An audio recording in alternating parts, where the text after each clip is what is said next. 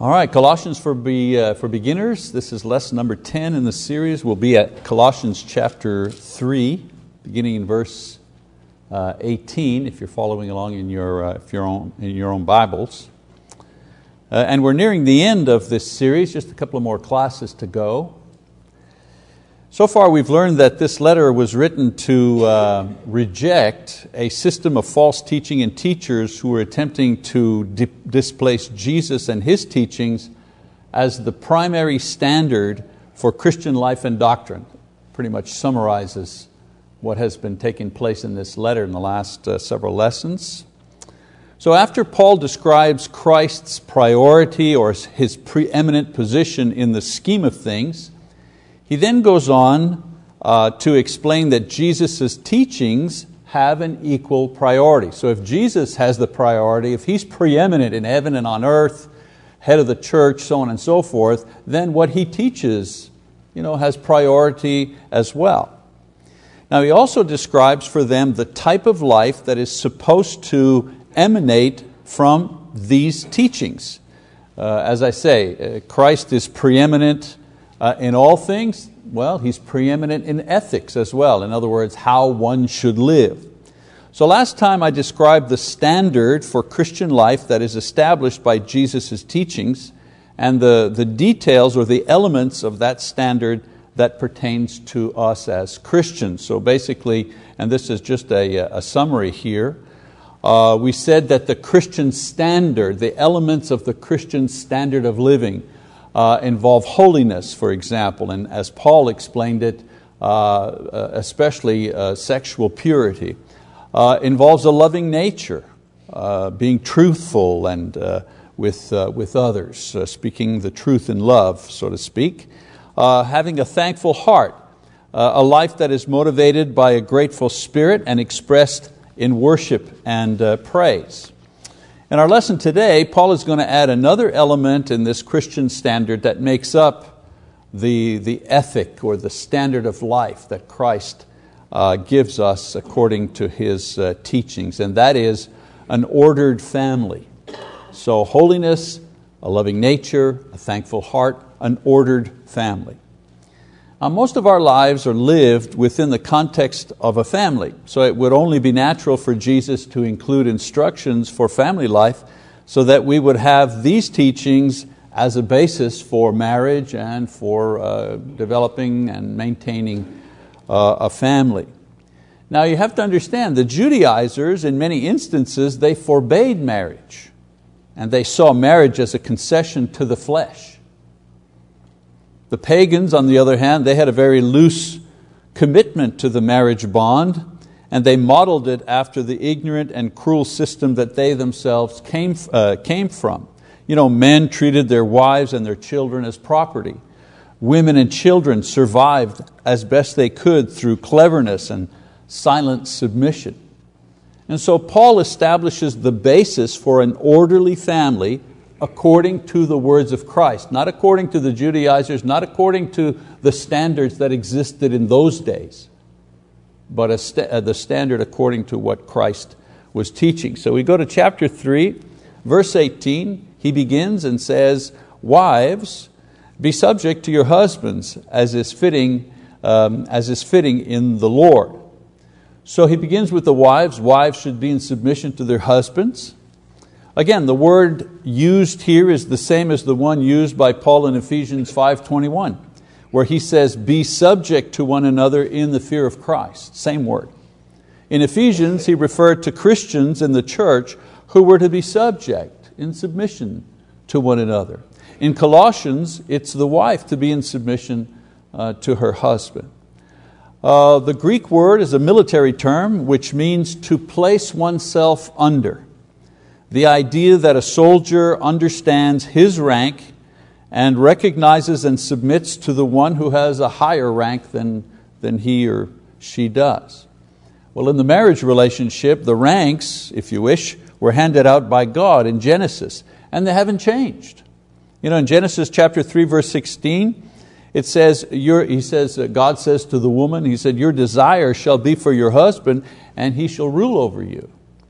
Now, the requirement that there be only one man and one woman for life in a marriage was established here in Genesis and it was confirmed by Jesus in Matthew 19, 4, 5, and 6. And it was taught by Paul in 1 Corinthians 7, uh, verse 1 and the following. Now, the reason I say this is, is, is this. Everybody agrees that this is the ideal marriage arrangement, right? When we're defending you know, the sanctity of marriage, we always say, well, in Genesis it says, you know, one man, one woman for life. That's, you know, that's the basis of marriage. You know, it's not two men together or two women together. It's not three men and one woman. You know, it's not that. It's one man and one woman, and we've got, we've got scripture to prove that. We, that's the basis. And you know, we all agree, yeah. But do we also realize that in the very same scripture, the very same place where God is establishing the elements of marriage, He also says, that the man shall rule over his wife, that the wife will be in submission to her husband. It's the same, same passage. You, you can't accept one and reject the other. You can't say, oh, well, he really meant that. one man, one woman for life. He really meant that, but he, he wasn't serious about the other part the role of man, the role of woman in marriage. Don't forget, this is after the fall, not before the fall. Before the fall, men and women were together, co inheritors right? Co-rulers of the, of, the, uh, of the creation, right? It's after sin that God imposed uh, this uh, arrangement. Well, in the same way, as I said, the requirement that a wife be subject to her husband was also established in Genesis and confirmed and taught by Paul in the New Testament, not only in this passage, but also in Ephesians 5.22 as well. Now, Jesus doesn't ever say this particular thing. He doesn't you know, elaborate on this. But Paul, in teaching this, says that it is fitting or proper in the Lord that a wife submit to her husband. You notice he says, as is fitting in the Lord. What does that mean? What's he talking about? Well, he's saying, the Lord, I'm agreeing with the Lord. This is fitting according to the Lord's teachings. This is, this is a fitting thing. So this is an easy one to understand, but not such an easy one to accomplish for a variety of reasons. For example, the husband may not be a Christian. Well, you, it's not easy being in submission to a husband who's not a Christian. Or the husband is a weak or immature Christian. That also isn't easy for a woman to be in submission, you know, a, a, a faithful, knowledgeable Christian woman to be in subjection to a weak, uh, you know, disobedient Christian man. Or the wife has a forceful personality in opposition to her husband. She's the strong one. She's the one that's the great organizer. She's the one that gets things done. You know, I mean, those qualities are not necessarily relegated just to men. You know, we have women who are CEOs of world-class corporations and quite successful. So to be well organized, to be a leader, so on and so forth, those are not necessarily gifts that have only been given to men. They've been equally given to men and women. And of course, problems in a dysfunctional family. Husband's an alcoholic or something like that. You know. An abuser of some kind. So you know, it's uh, easy to say, not always easy to accomplish. So whatever the situation, women need to understand several things about this particular teaching that wives should be in subjection to their husbands. A couple of things we need to remember about that. First, this is not a cultural thing.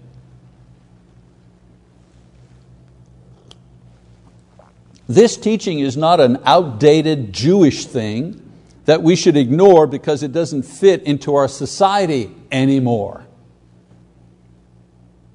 It's a command of God and it is relevant in every generation. Every generation has to deal with this teaching. In marriage, what God wants, what is proper, what is the right thing for Christians, is that wives be in submission to their husbands. That's the ideal. Now you can teach this idea to your children because it'll be around as long as marriage will be around. Secondly, this teaching, it's not an absolute thing. Although the Bible says this is what would be proper for those calling themselves Christian women, it doesn't mean that it's always possible. See what I'm saying? For example, a, a woman who's a widow, she can't do this. a widow can't be in submission to, you know, her husband's gone, she's alone. A divorced woman cannot do this. You know, in 1 Corinthians 7.15, Paul says, you know, if the unbelieving spouse leaves, let him go. You're not bound. What does that mean? You're not bound. You're not tied to him anymore. And so a divorced woman is really divorced. That man that is no longer her husband. She cannot be in submission to him. Or a woman whose husband is evil, cruel, violent. She can't do this. She risks her life in doing this. If she's being abused, if, if, in, my, in my ministry career, women who've come to me because their husbands are abusers, you know, violent abusers, you know, number one priority, safety. Get yourself to a safe place. You know, I've said this before, as Christians, you know, we're not relegated to being punching bags or doormats. That's, we're allowed to use the law to protect ourselves against those who wish to abuse us and harm us. Or a woman whose husband is mentally ill or incapable of making decisions for whatever reason, she can't do this either. So it's not, you know, it's not an absolute thing. There are exceptions, valid exceptions. However, for those who are trying to have a marriage that is, as Paul says, fitting in the Lord, the woman should be in subjection to her husband. Do this thing, Paul says, if it's possible. But if you don't do it, or you use a different system because it suits your personality better, well, then your relationship, you're still married. It's just not, quote, fitting in the Lord. You're doing it your way. You're not doing the Lord's way. And then thirdly, it's, it's something you choose. It's a choice. If you're beaten or threatened into submission, this is not submission. This is slavery. This is abuse. This is wrong. Submission is a choice that the wife makes for the greater good of the family, not as an act of debasement. God never orders us to do debasing things. Submission actually is a faith issue. It really is all about faith. It's not a competency issue. Both partners in the marriage are equally competent, maybe skilled in different areas, but equally competent, equally valuable in the eyes of God. This is a faith issue. A Christian woman gives freely because of her faith the leadership role in the marriage to her husband, and in addition to that, she reinforces that decision every day by respecting him. That's true submission. It's a gift. Because, the woman said, Because I believe, I'm giving you this gift to be the moral and spiritual leader of our home. And I will support you, and I will pray for you, and I will encourage you in this role. Why? Because it is fitting in the Lord. It's the right thing to do. It's the way God wants us to do this thing. Verse 19, he says, Husbands, love your wives and do not be embittered against them.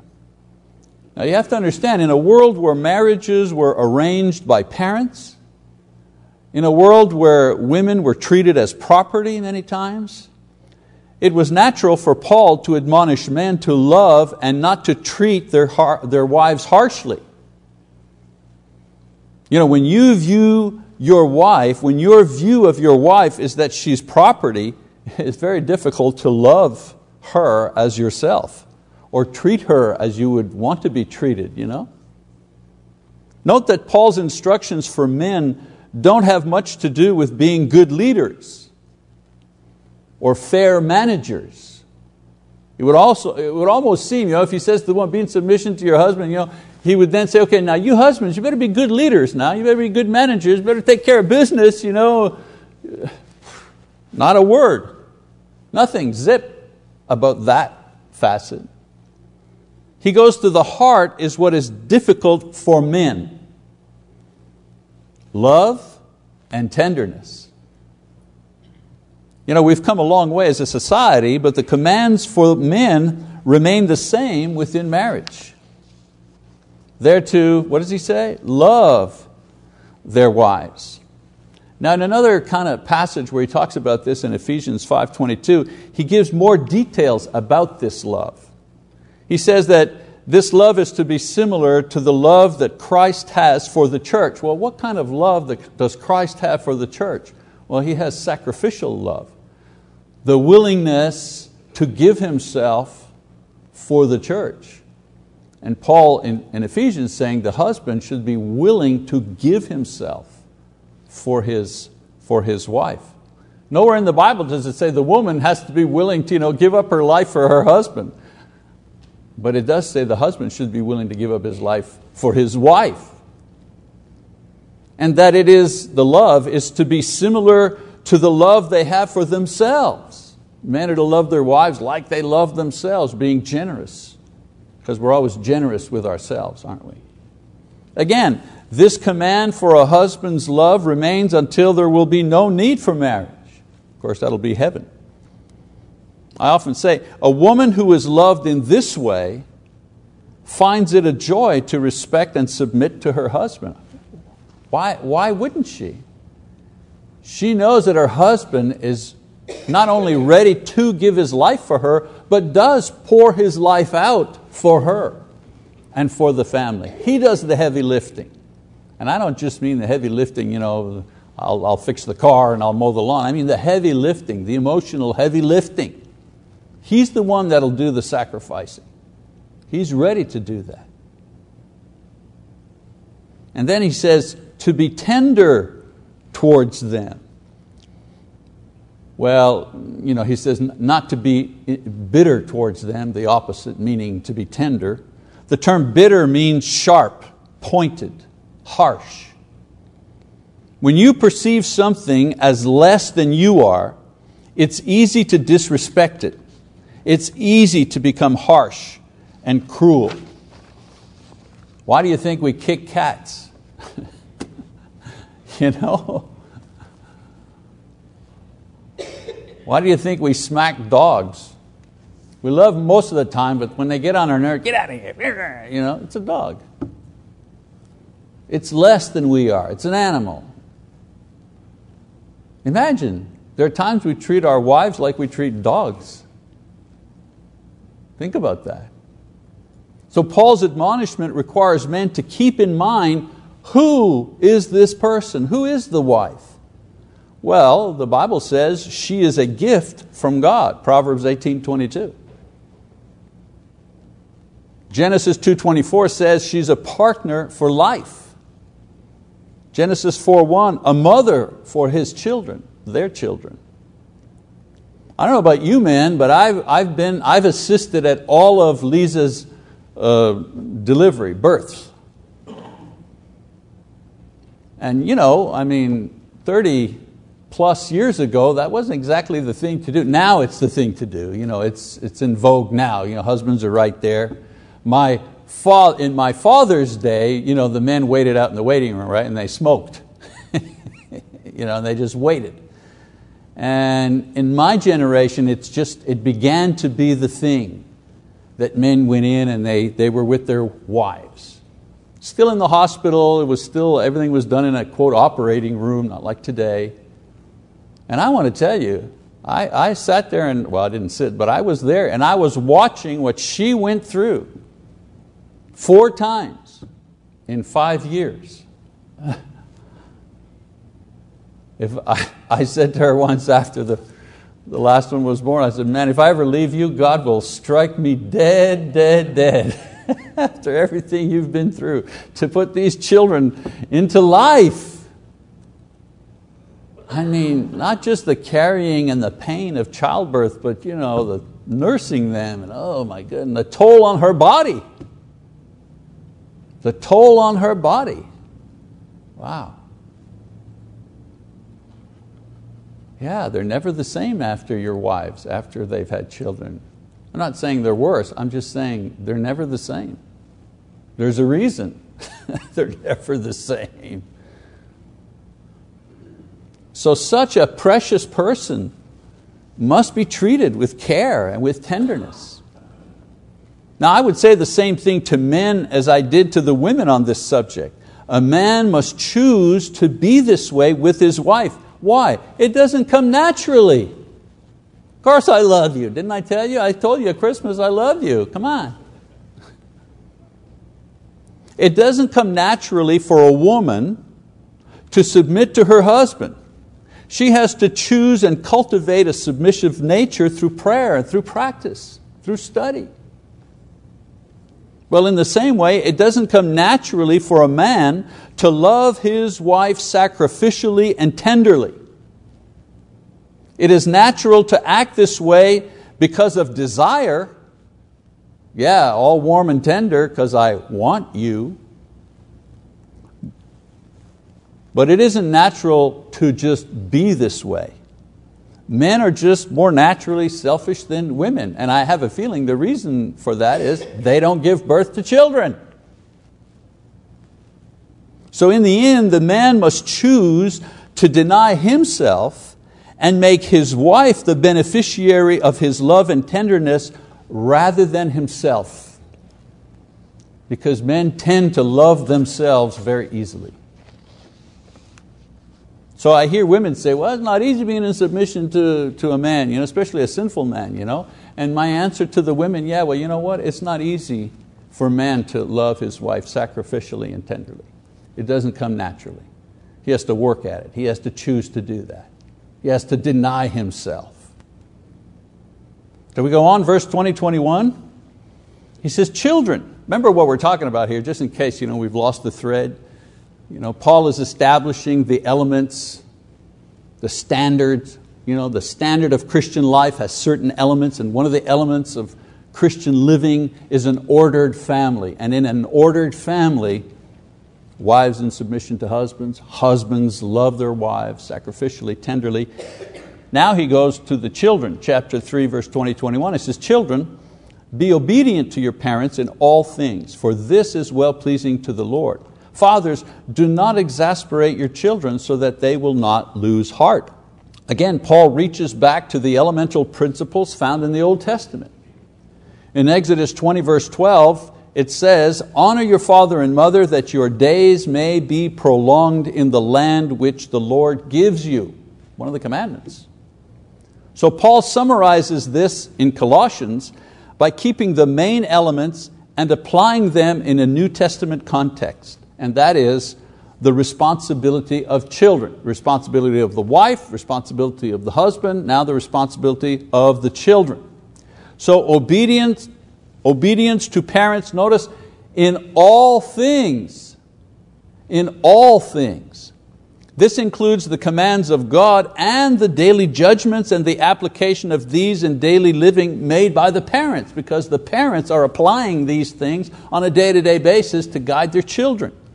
So when parents say, why? Because I said so, that's why.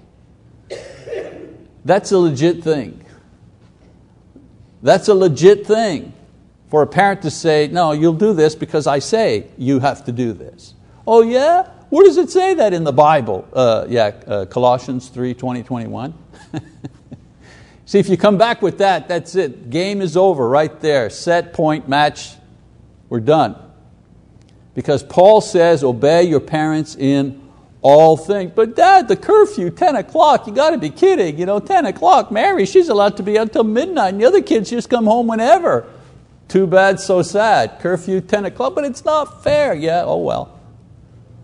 But it is the law. It's the parents' law.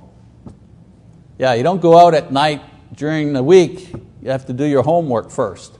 Oh, but dad, but it's the law. Where is it written in the Bible? Uh, Colossians 3, 20, 20. Anything that isn't sinful, anything that doesn't demand uh, disobeying God in some way or degrading oneself.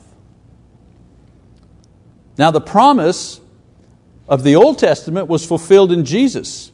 And so now the children of God look forward to a heavenly promised land where, where Christ reigns. So there's a blessing in learning to obey parents in all things. And what is the blessing?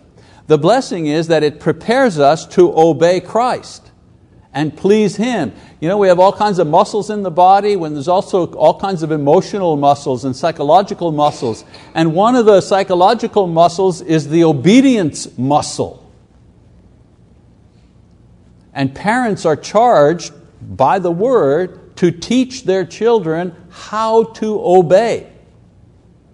Work that muscle. But why do I have to do that? Because mom says so. But dad, blah, blah, blah. No, no, if mom says so, then I say so. You're going to learn to obey. You're going to strengthen that muscle. Why? Because you want to learn the piano? You have to learn to obey the notes in your teachers. You want to learn how to play softball, baseball, hockey, whatever? You're going to have to obey the coach and do it the coach's way. You want to become a physicist, you want to become a doctor, a lawyer, a preacher, you want to be a, a farmer. You have, every trade, every practice requires obedience to the rules, to the methods, to the ways, to the instructions. If you want to be successful, you want to be a musician, you have to obey, you have to practice, practice. Where does that skill come from? Well, it comes from parents teaching their children to obey. Whatever, curfew 10 o'clock, 11 o'clock, 9 o'clock, that's not the point. The point is, I have a thing there and I have to obey it. I have to kind of go against what I want to do and I have to do what my parents tell me to do. But there's a reward. And if parents do a bad job of this, the problem is then somebody else is going to teach Junior to obey. The school, the guard at the prison, the cruelty of society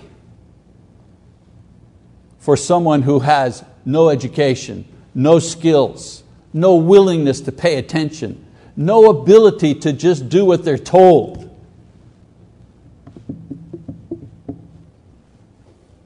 So Paul here adds one caution to all of this obedience stuff. One caution, notice not to moms, but to dads. And that is not to overdo the authority thing. Now some Bibles use the term provoke to anger or to stir up emotionally. How do they do that? You know, it says, fathers, do not exasperate your children so they'll not lose heart, you know, become so discouraged. How do fathers you know, how could they do that? Well, sometimes the goals are just too high. You got to be first, you got to win, you got to always place in the top three all the time. Excellence at all costs. Or being inconsistent. Sometimes curfews at 10, sometimes curfews at midnight, sometimes. What's curfew this week? Sometimes it's just lack of praise and appreciation. A kid has to know, am I doing okay? Am I, you know, am I okay, Dad? Are you proud of me? And you know, not every child is some sports superstar. You, know how infinitesimal it is, the percentage of elite athletes in the world? They make it look like everybody should be like that. But there's a reason why these people receive millions and millions of dollars to throw balls and to hit balls and to run around and do stuff. You know, it's because so few people have their particular skill set. You know, let, let me clue you in here on the fact of life. Most everybody's just average. Pretty much everybody's just average. You're average, I'm average, you know, I'm an average preacher, you're an average teacher, you're, you know, you're an average whatever you do, welder, you know. I mean, we're average. But we'd like to be exceptional. So if we're average, we want our children to be exceptional.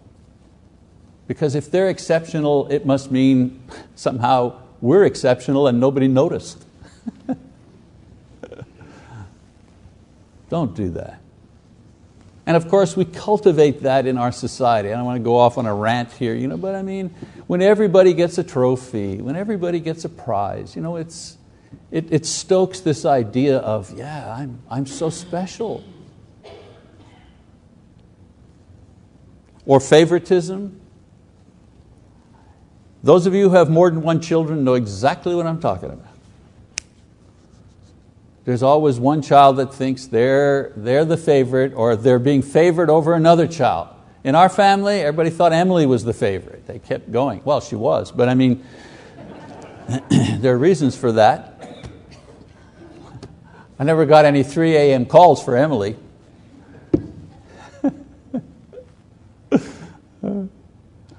But favoritism, it happens in families. You know? Sometimes a child is just easier, you know, more obedient you know, than perhaps the more self-willed child. That's just a challenge that parents, both parents, especially dads.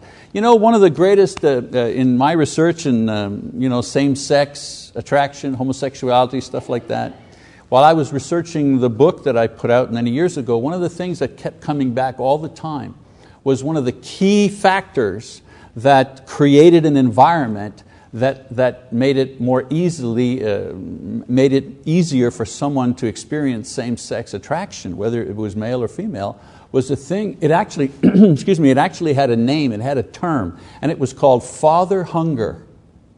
Father hunger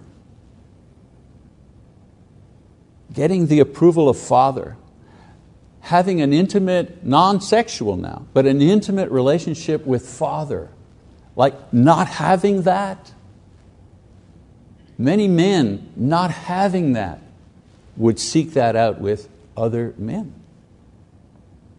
You know, fathers, eh, they don't hug, they don't touch, they don't kiss. You know. I kissed my father until the day he died. I mean, I was only 15, 16, but I would kiss him. Maybe we were Italian or whatever, but my son still kissed me. It's so important to have. For fathers, there, there was no such term for mother. There was no mother hunger. It was always father hunger for, for, for, for males and females. Somehow, if they didn't get that intimate father son, father daughter thing, they would seek it out or act out in a way that was self-destructive sexually. Now this class is not about that, but it's just so important. I can't, I can't emphasize this enough for you men out there who are fathers, who have children at home, how important that is. Grandfathers, how important it is. And then of course, creating jealousy by devoting too much time to work or hobbies. Children can be jealous. We, don't, we think only that wives are jealous because you know, you've got your bowling team. Well, I guess nobody bowls anymore, but you know what I'm saying. Football widows, golf widows, whatever. You know. And we kind of understand that idea. But children can be jealous also. Don't you think they notice that dad will choose a weekend, you know, weekend with the go-karts or the four-wheelers you know, with the buddies instead of weekend with, with him or her or them? I don't mean just once in a while, everybody has that, but you know what I'm saying, when consistently, when it's a choice between the kids or my hobby, it's always my hobby, always. It's every, every football game, it's every basketball game. Every one. I don't miss those. I can miss Junior's baseball game. I can miss the time when Junior wants a story read. Don't you think Junior can hear the cheers of the crowd and dad going, go, go, you, you know, don't you think he can hear that? When what he wanted was a kiss, good night, and a hug, and you know, so on and so forth, and it was just, yeah, yeah, okay, okay, okay, I'll see you tomorrow. Bye, bye, buddy, take care, buddy. Uh, go, you, you know, really? Ask yourself how much OU is going to comfort you when your kid's in trouble. Call the coach. See if the coach will come and comfort you because your child doesn't want to talk to you. Because the amount of interaction you have with them when they're small usually dictates how much interaction they'll have with you when they're grown up. It's a famous song by Harry Chapin that came out many years ago about that.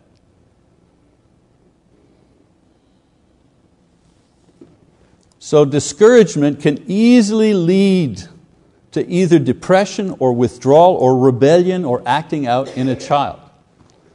I mean, listen, I tell young parents, nothing creates more guilt than parenting. you don't need the preacher to make you guilty. you know, parents feel guilty because they want to do a good job. Most parents, they want to do a good job and they, they blame themselves for everything. Well, not everything is your fault. Children make choices too. But some of it is our fault. Some of it is. And it's never too late to change it. So, the fourth element of the Christian standard is an orderly family. An orderly family is a tremendous witness of Christian grace and the presence of God in your life. Listen, people, you know, they don't see you when you're in church. You don't have a chance to preach to them. You know, it's very rare that you have the opportunity to share your faith with your workmates and so on. You know, it happens once in a while. But the thing that they see all the time is your family. They hear you, you know, talk to your wife. I love you, babe. Okay, I'll be home. Yeah, get the kids ready. We're going to go to the thing. You know, they, they witness what your family is like. They hear you complaining about your husband or your wife or whatever. That's your Christian witness. That's the thing that establishes the credibility of your faith with them. Because in their minds, they're thinking, well, if this guy can't even take care of his own family, he's got nothing to teach me about religion. Right? So Paul says that an orderly family requires three main components. You can't have it without these. Number one, a submissive wife begins with the woman because she is the key to a balanced Christian home. Yeah, I know that sounds old fashioned and you know, but it is so true. The wife is the key, she's the heart. A woman who respects and supports her husband's leadership despite his flaws and hers as well. This is the first component in an orderly family. Why do I say that? Because Paul begins with the wife. You know, let's face it. Okay, so the leadership is supposed to be, you know, moral spiritual leadership, supposed to be with the husband, right? Why didn't he start with the husband? What did he say? Well, okay, here's the ordered family. Number one, let's start with the, the head, you know, the man. He doesn't start with him. He starts with the important element first, the woman. She's the heart. Then a loving husband, a man who understands and accepts and practices loving leadership of his wife and children, is the second part of the equation. Now, a lot of people ask, well, if my husband won't lead, what is a Christian woman to do? My answer, well, then don't you lead him, because that's not your job.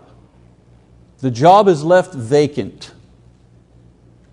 So what do I do, says the woman? I tell them, lead your children. Lead your children. Did you not hear about Timothy, whose father was a Greek? Who taught him how to be a Christian? Who taught him obedience? Who taught him about spiritual life? From an early age you have known the holy writings which are able to make you wise unto salvation, Paul says in 2 Timothy 3, uh, 15. Who gave him that? Well, his mother gave him that, and his grandmother gave him that. Your job's not to lead your husband if your husband won't lead. Your job then is to lead your children. And then, of course, the third element obedient children. Ordered families suffer their greatest strains when children begin to test the limits of parental authority. Paul says it is possible to do this without discouraging the children. I used to compare it to rope. I used to compare it with our children, how much rope I give you. You know, there's just so much rope. And I used to assure them, my goal is to give you all the rope eventually. That's my role. My goal is to make sure that you are free of my authority and you fly on your own. But in the meantime, I'm holding the rope. I'm letting it go slowly. And the speed at which I release the rope is dependent upon your obedience to me. The more you obey, the more rope I give you. So we'll go back to Emily. Why was it that Emily, at 15 and a half, had her own car, had a job, worked after school? Why? Because she was an obedient child. I gave her a lot of rope. And as parents, we know you, it isn't the same rule for every child. Some children you have to hold on, right? You have to hold on. It's like a wild bull, you know. You have to hold the rope. So we've learned that consistency and fairness and tenderness, this goes a long way in repairing and maintaining the bonds with children at this time. Because there are times in a relationship with a child, the only thing that works, the only thing you can do is just hug them. I love you. We don't agree here. I'm sad this thing has happened, but you're my daughter, you're my son. I love you, I will always love you. We'll talk about it tomorrow. All right, so that's our lesson for today. We keep going. We have two lessons left in this uh, series. Thank you for your attention.